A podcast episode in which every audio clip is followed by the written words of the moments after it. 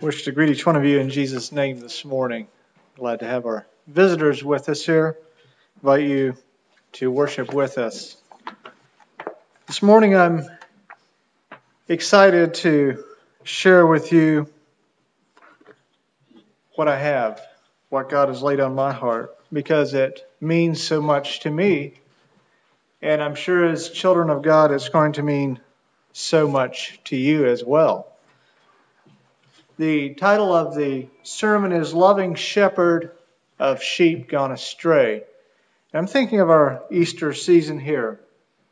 Before I start into the message, I'd like to share a little bit. You know, there, there's a lot I don't understand about God, about even the salvation experience, about why He used this plan that He's outlined in the Bible. Why not another plan? This morning I was reading an article in the Smithsonian about people who observe the sun. They have these big, great big telescopes, you know, that they're viewing the sun and trying to figure out how it works with the patterns of the earth or into the patterns of the earth and affects the patterns of the earth and so forth. And they talked about how you, you know, it's, it's gases and how it has a north pole and south pole and it'll swivel around. Sometimes the south pole will be on top, sometimes the north pole, and how that the it doesn't necessarily move altogether. It actually, because it's gases, it, it kind of it, it grinds away, and, and the center will move more quickly than the top and the bottom in its rotation, and and it, it causes these explosions too. Uh, these they call I think it's called corona explosions. Uh, will come will come out as it's doing its grinding and, and moving around these gases and they say there's enough gases released in one of these explosions, they calculate to actually take all the water out of the Mississippi and propel it to jet, jet speed in three to five minutes. Enough power there. Well, these scientists were asked, well, why does this, how does this work? And, you know, there's two of them that been studying this for 18 years or more. These are Smithsonian scientists or endorsed scientists, so they, they know their stuff. Well, they were asked, you know, why, how does this, why does it work like it works? And they said, we don't know. Well, if they can say we don't know about that, then surely I can say I don't completely understand this. And there's things that you know the, to the to the scoffer who would say, why does you know why did God choose this kind of this bloody way to salvation, I would say, Shall the created say to the Creator, Why hast thou made me thus? I mean, we, uh, when I look in the grand scheme of things, I'm happy to just take the word for what it is and say, I'm the created, and I am happy to accept and to take part of the plan that God has laid out and not to question it. To take it at, at its face value from Scripture that God's given us. A loving shepherd of sheep gone astray. I, I start out with verse in Matthew 6 9, the first verse in the Lord's Prayer. And you're welcome to open your Bible to this. After this manner, Matthew verse six, uh, Matthew chapter 6 verse 9. After this manner therefore pray ye, Our Father which art in heaven, hallowed be thy name. The focus of the message this morning is on this one part here, the address Our Father. Our Father. We can leave which art in heaven for another time. But our Father, it implies a very special and close relationship. To this time, the Hebrew would have understood and known God as the hallowed Father, hallowed name, Yehovah. Um, they didn't even want to use the name of God directly. Um, his name was hallowed, it was holy. The God of power, righteousness, and justice. The God that brought ju- uh, judgment on Pharaoh for his abuse of the children of Israel by destroying Pharaoh's crops and livestock, by afflicting him and his people, this is Pharaoh, and his people with diseases, by killing the firstborn sons of all their families, slave or free, and finally by destroying Pharaoh and his mighty army in the mighty wa- in the, uh, the waters of the Red Sea. This very formidable king and his whole army being destroyed by, by God's show of power, his righteous display of power. And then you have the God that the, the, the Israelites understood uh, speaking, their memory of them speaking to their fathers at Mount Sinai, bringing the law to them. Remember what the Israelites' response was to, to that. They told Moses in Exodus 2019 when God was displaying his power and was giving the commandments. You know, God told Moses uh, when Moses was up on the mountain talking with him, God told Moses, make sure that the children of Israel don't come near the mountain. And, Mo- and Moses said, well, God, don't worry about it. They're, they're staying away from it. They're afraid, is basically what Moses told God. Uh, and in fact, the, the children of Israel told Moses this. He says, you speak, to, you speak to us, and we will hear. But let not God speak to us, lest we die. They were afraid. So this is the God that the Hebrews knew to this time. Throughout Israel's history, she felt and knew the judgment of God. Not because God wasn't a deliverer, he was, or because God hated her, he didn't, or because God's heart didn't long for her well being, he did long for her well being. God did deliver her, first from Egypt and from many and many times after that, from peril, sword, and famine, God delivered Israel. He loved her. You look in Isaiah and the, and the love of God portrayed in Isaiah for his people. He expressed a longing for a relationship with his people, an intimate relationship with them, for his chosen people. He longed for her well being, to be able to fulfill the good parts of the covenants he made with her. But she was a sheep gone astray. Isaiah says this it says, like uh, a rebellious sheep, sheep gone astray, everyone has turned to his own way. Uh, that's how he, re- how he described Israel. And so God had, in his righteousness, he had to punish her. He had to do what he could to restore her. So here we are, and and and Jesus tells his disciples, this is the way you address, you start out your prayer, you say, Our Father. And, and this gives the connotation of Abba Father, of a, of a close relationship. Jesus, God made flesh, is telling his disciples. This is the way I want you to relate to God, ultimately to me. Our Father, this means I'm your son. We're your son, your child, your offspring. That I, we have a special blood relationship with you. Now let's keep that thought in mind, that special blood relationship with you. In Romans 8:15, it says, For you did not receive a spirit that makes you a slave again to fear, but you received the spirit of sonship, and by him we cry, Abba, Father. Again, we have the spirit of sonship, and by him we call Abba, Father.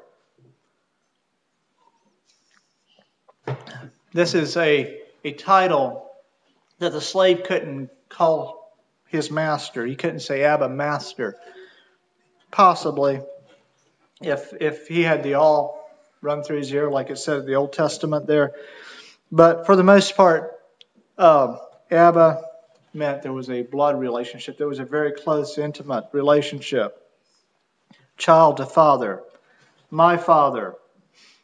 Jesus addressed his father this way in his hour of deepest need.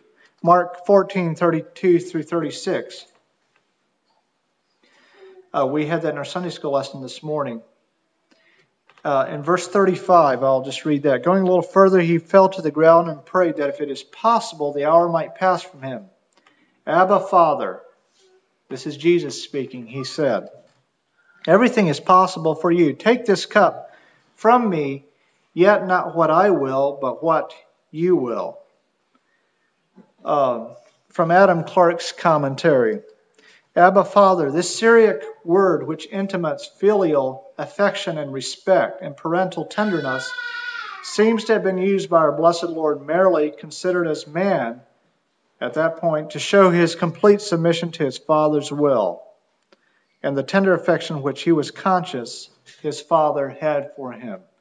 Abba Father. I looked at this and I thought, you know, really, what father could ask his only son to go through the experience that's described here in Mark 14. Ponder that a bit. Could you, as a father, ask your son to go through the Gethsemane experience? Could you condone that for someone else, for another father to have his son go through that? Or for your child or your son to put his your grandson through that?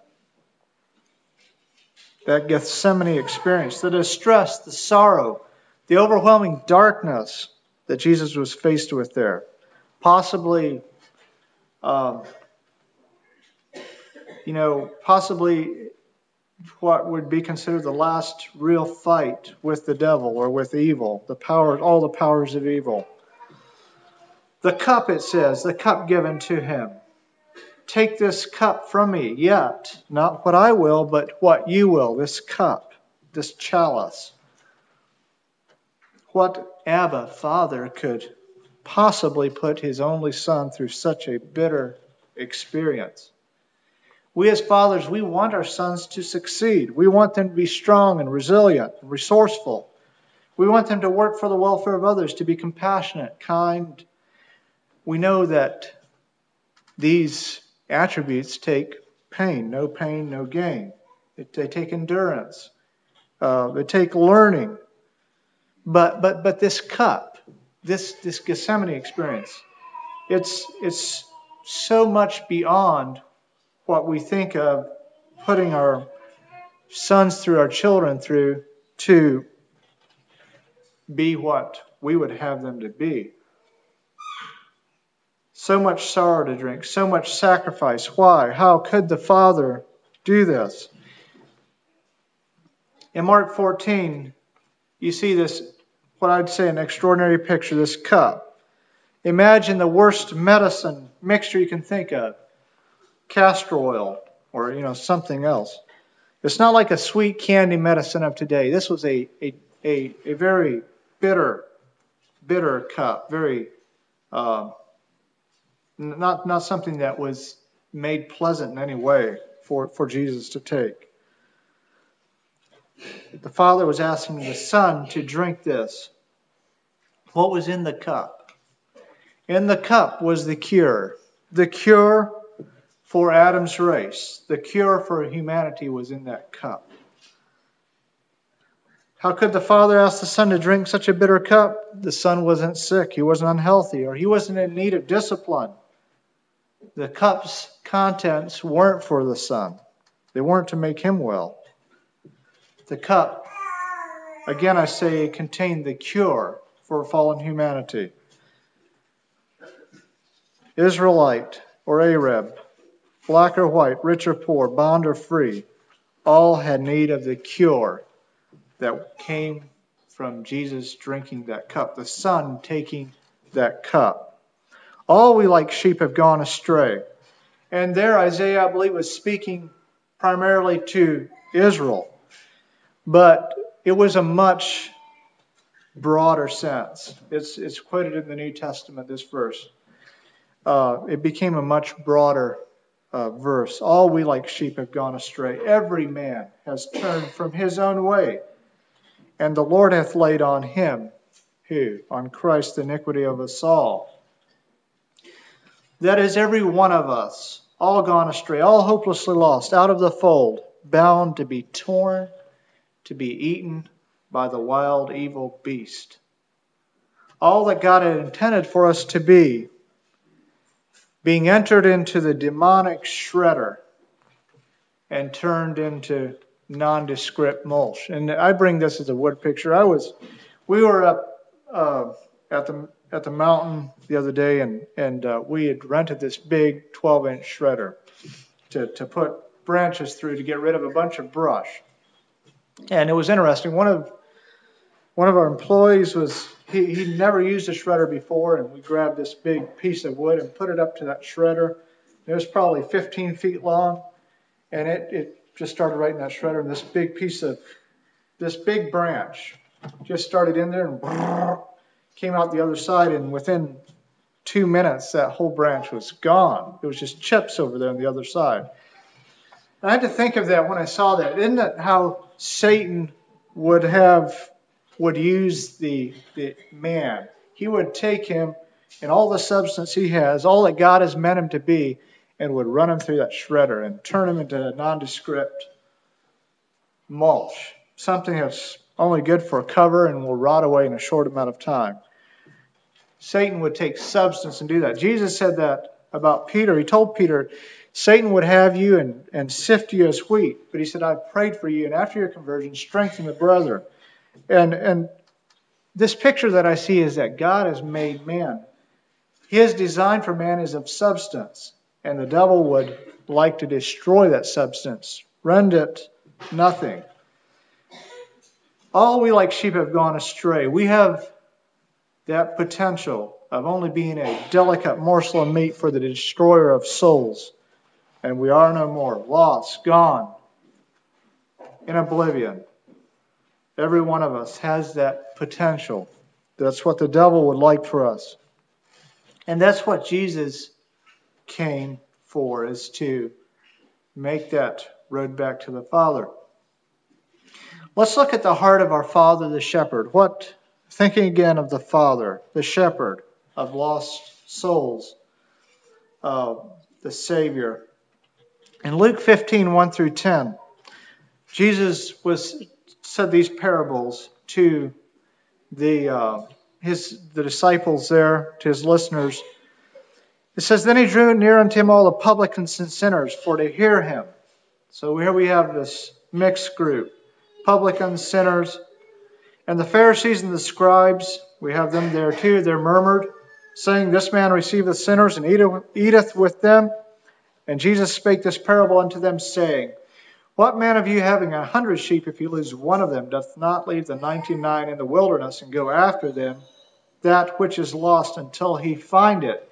And when he hath found it, he puts it on his shoulders, rejoicing. So he, finds this lost sheep, he puts it on his shoulders, and the, and the, the picture there is if you see a shepherd with a sheep on his shoulders, a lamb, it's probably going to be wrapped around his neck, two legs here, two legs here, and he's carrying that sheep, that lamb back.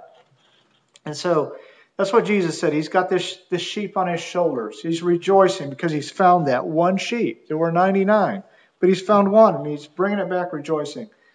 The others are in the fold. And that's how much Jesus cared. That's how much the Father's Father cares for that lost sheep. When he cometh home, he calleth together his friends and neighbors, saying unto them, Rejoice with me, for I found my sheep which was lost. I say unto you that likewise joy shall be in heaven over one sinner that repenteth, more than over ninety nine just persons which need no repentance. Jesus was talking to both groups here. He's talking to the one that's lost. He's answering the Pharisees and scribes' accusations here, and uh, the, the, the one being the lost one, and, and counting them as, as the ones that need no repentance, which they really did need repentance. But that's the Father's heart, calling back, rejoicing over that lost sheep. Then it goes on to the next parable, the lost coin found. Either what woman having ten pieces of silver, if she loses one piece, doth not light a candle and sweep the house, and seek diligently till she find it.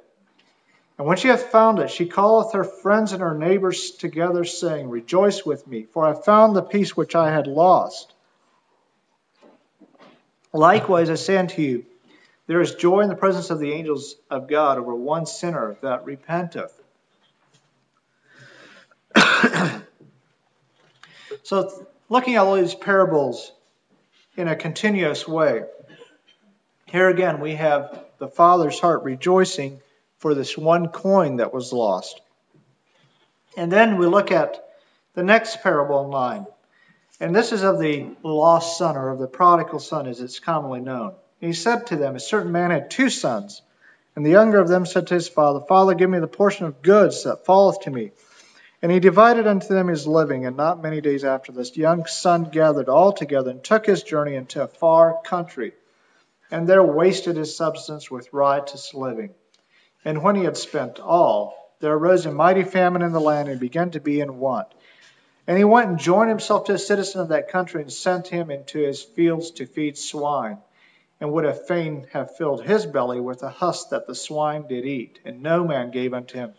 And when he came to himself, he said, How many hired servants of my father's have bread enough and to spare, and I perish with hunger? I will arise, I can go to my father, and will say unto him, Father, I have sinned against heaven and before thee and am no more worthy to be called thy son. Make me as one of thy hired servants.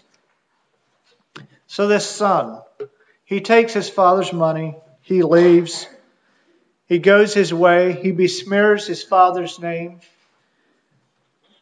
You know, you can't help but think that in light of these two other parables, that his father was grieving at home for his son. He was in tears, I'm sure. And, and he spent probably many a night praying that his son would, would uh, come to himself. And, and then we have the son here. He spent all this money, this fortune. And he's just wishing that he could have something to eat, so hungry.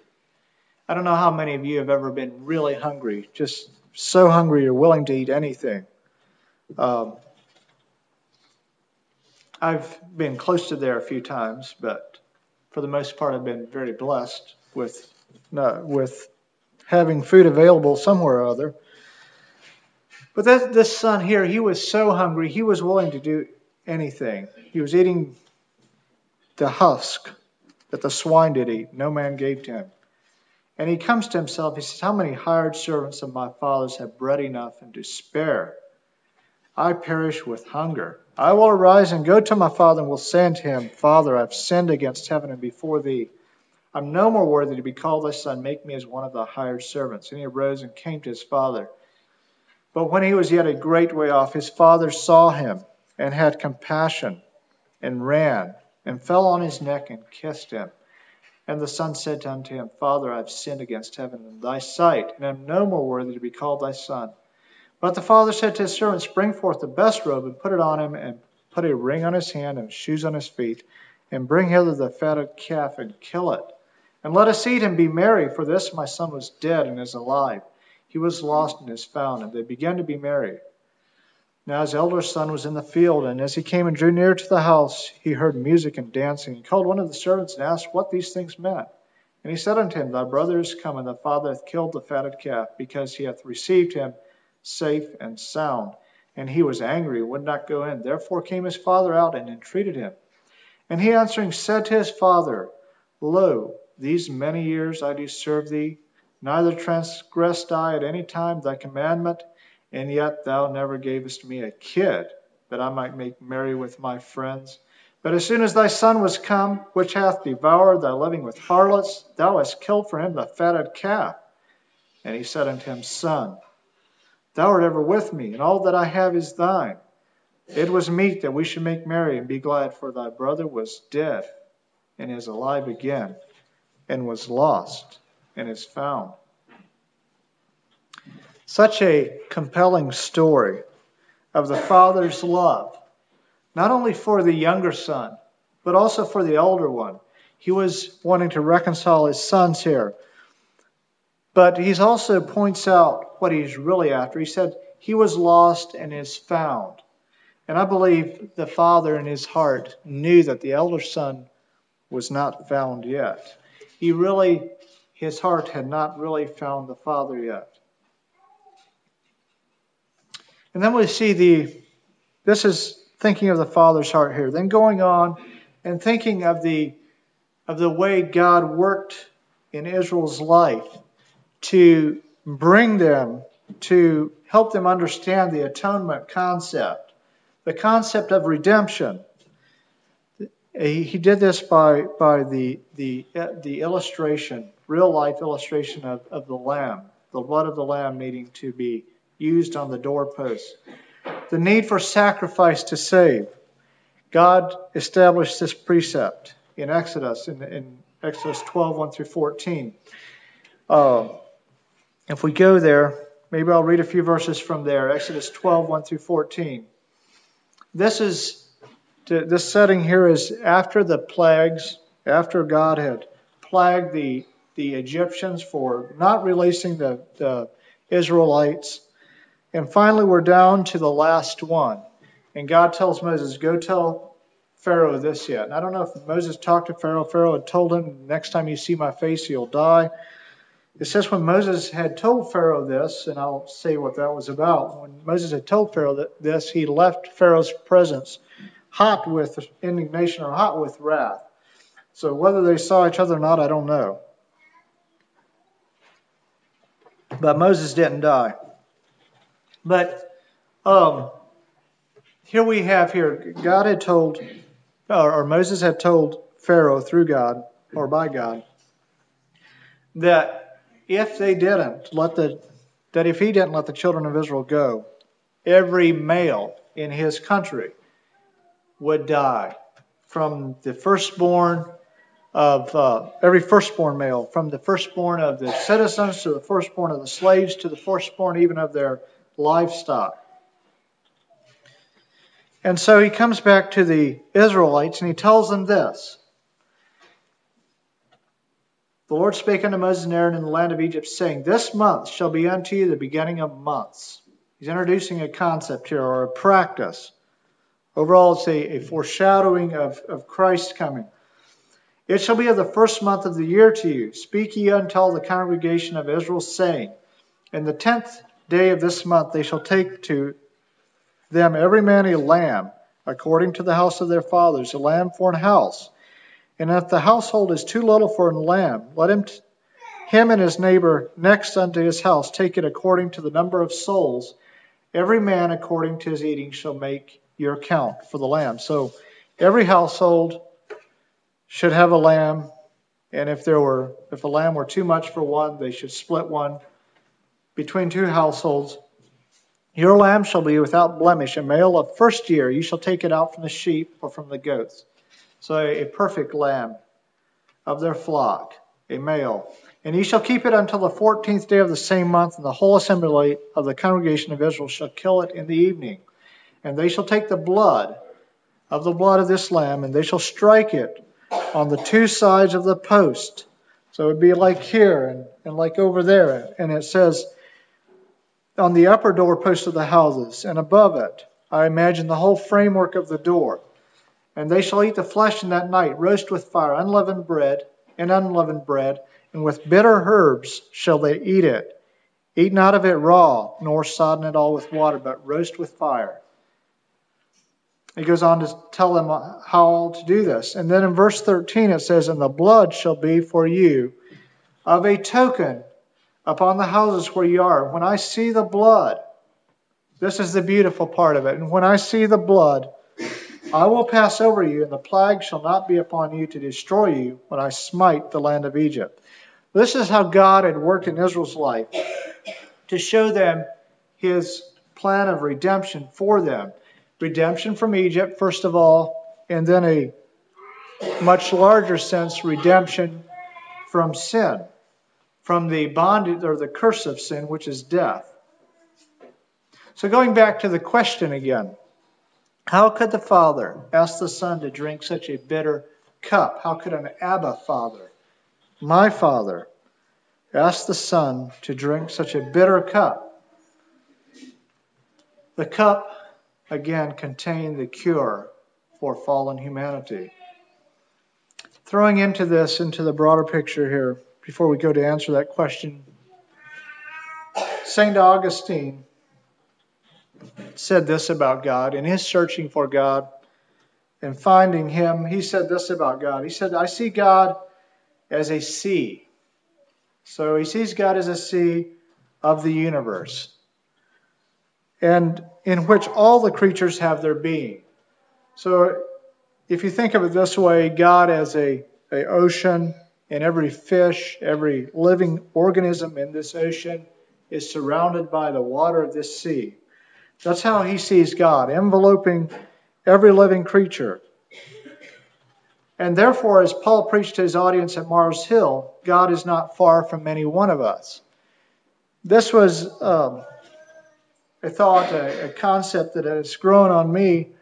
I, I, I don't know about you, maybe it took me a long time to realize this, but it seemed to me, you know, how good could God really multitask that much that He can be involved in personally in, in my life, in Greg's life, in Delvin's life, and, and in Fred's life, and you know everyone's life at one time, and in, in people's lives in Romania and Belize and Guatemala and, and in China. How can you know God must be good at multitasking?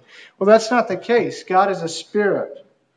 And those of those that worship him worship him in spirit and in truth. It's a, it's a different sort of relationship. It, I think this much more aptly describes it. We're surrounded by God, as the sea surrounds the fish. But it's even the relationship's even closer than that.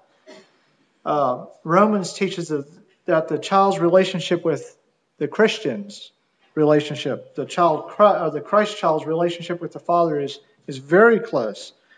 Uh, Romans 8, 16 and 17, the Spirit itself beareth witness with our spirit so the Spirit, God's Spirit, bears witness with our spirit that we are the children of God. It's, it's a very close relationship, it's not an abstract. Coming back here again to, to the, uh, the Son again, how could the Father ask him to drink such a bitter cup? Not because God was high or aloof, not because his name was hallowed, it is. We see God as a person or as a being who's very interested in, in the lives of his, his creation, of his people. Him delivering the Hebrews from the evil clutches of Pharaoh, introducing this concept of the sacrificial lamb, the blood being applied to the doorpost, looking for the lost sheep, looking, searching for that one lost sheep, rejoicing over its salvation, rejoicing over the one lost coin. Does this portray God as high and aloof? It doesn't to me. It shows to me a God that's very interested in, in his people, in myself and you. The giving of himself for the lost son, the grieving for his son gone astray. He's, he's on the lookout for the return of his son. The reproach suffered. The lost son besmeared the father's good name. He suffered that. He didn't let it make him bitter toward his son. He was still there. The open arms reception, the restoration, when the son came back. He brought the son back.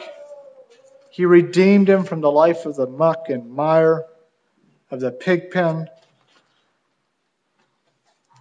The giving of himself to the elder son who was faithful but perhaps lost, saying, All that I have is thine. Um, this whole picture comes through to me as a father that's very connected with his children, with his creation, with his creatures. Isaiah 53 6 again, all we like sheep have gone astray. That's the propensity of our hearts to go astray. We have turned everyone to his own way. This is Adam's race, has turned everyone to his own way, and the Lord hath laid on him, on Christ, the iniquity of us all. He asked the Son to drink the cup. Why? Because of the Son's close intimacy with the Father. Because the Son was actually incarnate God. God was giving himself here. God in his righteousness, his ways are higher than our ways, and his thoughts higher than our thoughts had designed a road of salvation for, for Adam's race from sin. And the way was, is, he was slain from the foundations of the world, it says in Revelation, and will be the shed blood of the spotless Lamb of God. It, the way was, is, and will be the, the shed blood of the spotless Lamb of God. God not only had his fingers on the pulse of his son as he drank the cup, but he was feeling the pain, the rejection as well, I believe. He was, he was, as God, involved. The price for the, for the good shepherd our Father to rescue the sheep gone astray, the lost sheep, the prodigal, Adam's race, to rescue, redeem Adam's race was indeed high. It was a tremendous cost. And it's what a plan he designed. A plan he designed himself, included himself, included giving of himself to bring Adam's race back from being gone astray, from going through the shredder as if it were to speak, from being nothing to being of real, true substance and of true worth. Let's meditate on, on this this Easter season, thinking of, of what God has done, His design in bringing the lost sheep, the sheep gone astray, back again. And let's be thankful to our good shepherd for what he's done for us. God bless you.